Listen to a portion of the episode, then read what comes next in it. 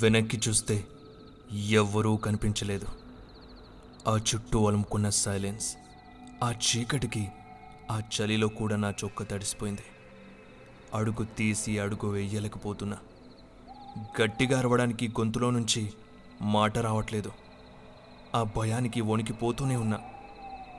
ఉన్నట్టుండి చాలా దూరం నుంచి మా వాడు అరిచినట్టు గట్టిగా అరుపు వినిపించింది. రే షను రే షను పరిగెత్తి అటువైపు వెళ్ళా. మా వాడొకడు గాయాలతో రోడ్డు మీద పడి ఏడుస్తూ ఉన్నాడు. వాణ్ణి లేపి నా భుజాన ఎత్తుకుని ఓ పక్కన కూర్చోబెట్టా. వాడు నన్ను పట్టుకుని భయంతో ఏడుస్తూ ఉన్నాడు. హరీష్ను నువ్వు ఆ చైన్ ఎక్కడి నుంచి తీసామో అక్కడ పెట్టేదామని చెప్పాక మనం ఆ దారిలో వెళ్తూ ఉండగా ఓ ఆకారం మన మధ్యలోకి వచ్చిందిరా. ఆ చీకట్లో నేను సరిగ్గా గమనించలేదు. మనం వచ్చింది నలుగురైతే ఐదుగురయ్యాం. అలా కొంచెం దూరం వచ్చేసరికి నాకు అనుమానం వచ్చి మళ్ళా వెనక్కి చూసేసరికి ఎవరూ లేరు. నువ్వు నేను తప్ప. నిన్ను గమనించి నీకు చెప్తామని నీ వైపు చూసేసరికి నా ముందు ఆ ఆకారం చాలా భయంకరంగా నుంచుంది. భయానికి నోట్లో నుంచి మాట రాలేదు. నువ్వు నడుచుకుంటూ ముందుకు వెళ్ళిపోయావు. నాకు అప్పుడు అర్థమైంది. ఆ ప్రేతాత్మ మనల్ని ఒక్కొక్కరుగా వేరు చేసుకుంటూ వచ్చిందని. ఆ ఆకారం ఒక్కసారిగా నా గొంతు పట్టుకొని దూరంగా విసిరేసింది. నేను పడిన వెంటనే లేచి దాక్కుందామని అటు ఇటు తిరుగుతూ ఉన్నా నా కాలికి ఏదో గుడ్డ చుట్టుకుంది. దానివల్ల నేను స్లిప్ అయి ఒక రాయి మీద పడ్డా. అందుకేరా గట్టిగా అరిచాను అని వాడికి జరిగిందంతా చెప్పాడు. మేమిద్దరం ఇక ఆ భయంతో ఓ పెద్ద చెట్టుకి ఓ మూలన కూర్చొని మాకు జరుగుతున్న దాన్ని చూసి ఏడుస్తున్నా ఇదంతా నా వల్లే కదరా? అనవసరంగా ఆ సెకండ్ షో సినిమాకని గోల పెట్టి మిమ్మల్ని అందరినీ తీసుకొచ్చా. ఇప్పుడు మన వాళ్ళు ఏమయ్యారో అసలు బ్రతికే ఉన్నారో అనే ధైర్యం కూడా నాలో లేదు. మనం బ్రతుకుతామో లేదో అనే ధైర్యం కూడా నాలో లేదు. నాకు చివరిసారిగా మా అమ్మని మన వాళ్ళని చూడాలని ఉందిరా అని వాడిని పట్టుకొని ఏడ్చేశా. మేము అలా బాధపడుతూ ఉండగా మమ్మల్ని ఎవరో పిలిచినట్టు వినిపించింది. షను కానీ బయటికి రావాలంటే భయంగా ఉంది. రే షను ఇంకా ఇంకా గట్టిగా పిలుస్తూనే ఉన్నారు. నాన్న షను ఇంతలో ఇంకొకరు పిలుస్తున్నారు. షను ఎక్కడ్రా? ఆ గొంతు మా తాతయ్యదే. షను నాకు ఒక్కసారిగా ధైర్యం వచ్చింది. మా తాతయ్య ఇంకెవరో వచ్చారని నేను మా వాడితో అని మా తాతయ్య వాళ్ళు వచ్చారా? పద వాడి దగ్గరికి వెళ్దాం. అని నేను ఉన్న చోటు నుంచి లేచా. మా వాడు నా చేయి గట్టిగా పట్టుకొని వద్దురషను ఆ ప్రేతాత్మ మనల్ని బయటకు రప్పించడానికి చేస్తున్న మాయలా ఉంది. అని వాడు అక్కడి నుంచి కదలొద్దు అంటున్నాడు. కానీ నాకు మాత్రం వచ్చింది మా తాతయ్య వాళ్ళని గట్టి నమ్మకం. ఇంతలో మాకు దగ్గరలో లైటింగ్ కనిపిస్తూ ఉంది నాకు కొండంత ధైర్యం వచ్చేసింది. అది మా తాతయ్యనే. ఆ లైటింగ్ అతని సైకిల్కి ఉన్న డైనమో లైటింగ్. నేను ఇంకా పరిగెత్తుకుని బయటకు వచ్చి మా తాతయ్యని గట్టిగా పట్టుకుని ఏడ్చేశా. ఇలా మేము మాట్లాడుతూ ఉండగా నా ఫ్రెండ్ నా చేయి గట్టిగా పట్టుకున్నాడు. ఏంట్రా అని వాడిని అడిగేసరికి వాడు నాకు ఒక చెరువు పక్కకి చూపించాడు. అక్కడ ఆకారం నుంచొని మమ్మల్ని చూస్తూ ఉంది.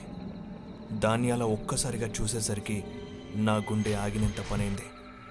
మా తాతయ్య కూడా చూశాడు. ఇంతలో నాకు ఒక అనుమానం వచ్చింది. ఇది మనల్ని చూసి కూడా మనల్ని ఏం చేయట్లే ఏంటా అని. అప్పుడు మా తాతయ్య హరిష్యను మనకి ఎక్కువ సమయం లేదురా. త్వరగా నీ చేతిలో ఉన్న గొలుసును తీసుకెళ్ళి ఆ చెట్టుకి తగిలించేద్దాం. దీని పీడ విరుగడైపోయాక మన వాళ్ళని వెతకడానికి సులభంగా ఉంటుంది. మేము ఒక్కో అడుగు వేసుకుంటూ ముందుకు వెళ్తున్నాం. ఆ ఆకారం మాకు దగ్గరలోనే భయంకరంగా అరుస్తూ తిరుగుతుంది. ఇంతలో మా వాడు వాడి చేతికి ఉన్న గుడ్డను తీసి అవతల పడేశాడు. ఆ ఆకారం గాలిలా మా మీదకి ఒక్కసారిగా వచ్చేసింది. అది అరుస్తున్న అరుపుకి మా గుండెలు ఆగిపోయేలా అనిపించింది. మా తాతయ్య వాళ్ళని మమ్మల్ని అవతలికి విసిరేసింది. కింద పడ్డ నాకు మొత్తం అర్థమైంది. ఆ క్లాత్లో ఏదో ఉంది. అది ఉన్నంత వరకు మా దగ్గరికి రాదు అని. వెంటనే ఆ గుడ్డను వెతికి చేతిలోకి తీసుకుని మా వాళ్ళందరినీ ఓ పక్కకి తీసుకొచ్చి చెప్పా. ఇది ఉన్నంత వరకు మన దగ్గరికి రాలేదు అని. ఇప్పుడు మన వాళ్ళని వెతుకుదాం. అలా మేము మా వాళ్ళని వెతుక్కుంటూ ముందుకు వెళ్తే మా వాడుకుడు మర్రి చెట్టు ఊడలో చిక్కుకుపోయి స్ప్రో లేకుండా ఉన్నాడు. ఇంకొకడు పెద్ద పెద్ద పొదాల దగ్గర రక్తం అడుగులో ఒంటి మీద రక్కులతో ఉన్నాడు. చాలా కంగారు పడ్డా. వాళ్ళని చూశాక నాకు పోయిన ప్రాణం తిరిగొచ్చినట్టయింది వాళ్ళని భుజాన వేసుకొని ఆ చెట్టు దగ్గరికి వెళ్ళాం. ఆ లాంతర్ వెలుగులో ఆ చోటు అంతా చూసాం అది ఒట్టి చెట్టు మాత్రమే కాదు. అది ఒక కూలిపోయిన పెద్ద భవనం మధ్యలో ఉన్న చెట్టు. ఆ చోటే చాలా భయంకరంగా ఉంది. వెంటనే నేను అక్కడున్న మేకుని తీసుకొని ఆ చెట్టుకు కొట్టి ఆ గుడ్డని గొలుసుని కడుతుంటే ఆ ఆకారం భయంకరంగా అరుస్తుంది. దాని అరుపులకి స్ప్రోలో లేని మా వాళ్ళు కూడా స్ప్రోలోకి వచ్చేశారు. నేను ఆ గొలుసు గుడ్డ దానికి కట్టేసరికి ఇంకా ఆకారం మాకు కనిపించలేదు. ఇంతలో నెమ్మదిగా తెల్లవారవుతుంది. ఇంకా అక్కడి నుండి నెమ్మదిగా రోడ్డు మీదకి చేరుకున్నాం. ఒకరినొకరు గట్టిగా పట్టుకుని ఆనందంతో బాగా ఏడ్చేశాం అలా రోడ్డు మీద వెళ్తూ ఉండగా ఒక పూజారి కనిపించారు.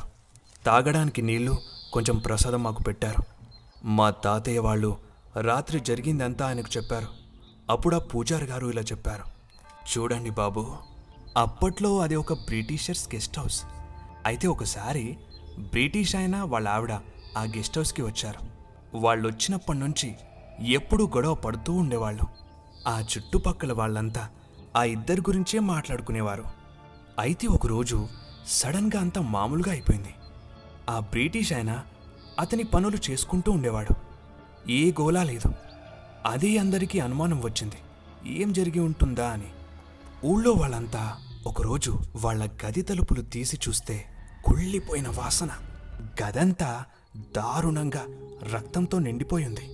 ఆవిడ్ని గొలుసులతో వేలాడదీసి కళ్ళకి గంతలు కట్టేసి చాలా రోజులుగా ఆవిడికి నరకం చూపించి తిండి నీళ్ళు ఇవ్వకుండా చంపేశాడని అర్థమైంది. ఇది తెలిసి ఆ బ్రిటిష్ వాళ్ళే ఆయనకి ఏదో శిక్ష వేశారు. అయితే అక్కడుండే పనివాళ్ళు కొంతకాలం ఉద్యోగం మానేయడం లేకపోతే అక్కడ ఏదో ఒక సంఘటనలు జరగడం మేడ మీద నుంచి పడి చనిపోవడం పిచ్చోళ్ళు అయిపోవడం చూసి అప్పటి ఆఫీసర్లు ఆ బంగ్లాని మూసేశారు. అలా మూసేయడంతో ఆ బంగ్లా చాలా దారుణంగా పాడైపోయింది. చుట్టుపక్కన ఉండేవాళ్ళు ఊరు పెద్దలకి మాకు రాత్రిపూట బయటకి రావాలంటే భయమేస్తుంది. ఆ బ్రిటిష్ ఆమె ఒక ప్రేతాత్మలా తిరుగుతోంది. ఇలా అయితే మేం కూడా ఉండలేమని చెప్పేసరికి ఏవేవో పూజలు చేసి ఆవిడ చనిపోయిన సమయంలో ఆవిడ ఒంటి మీద ఉన్న వాటిని అక్కడే చెట్టు కట్టేసి వదిలేశారు. అప్పటి నుంచి ఆ ప్రేతాత్మ గొడవ తప్పింది. అది తెలియక మీరు తీసి ఇలా చావు దగ్గరికి వెళ్ళి వచ్చారు అని చెప్పుకొచ్చారు. ఇది విన్న నేను మా వాణ్ణి లాగిపెట్టి ఒక్కటి పీక. వాడు మౌనంగా ఉన్నాడు. ఇంకక్క నుండి ఇంటికి చేరుకున్నాం. మాకులా ఎవరికీ కాకూడదని మా తాతయ్య వాళ్ళు ఆ చుట్టుపక్కలంతా హెచ్చరిక బోర్డు పెట్టారు.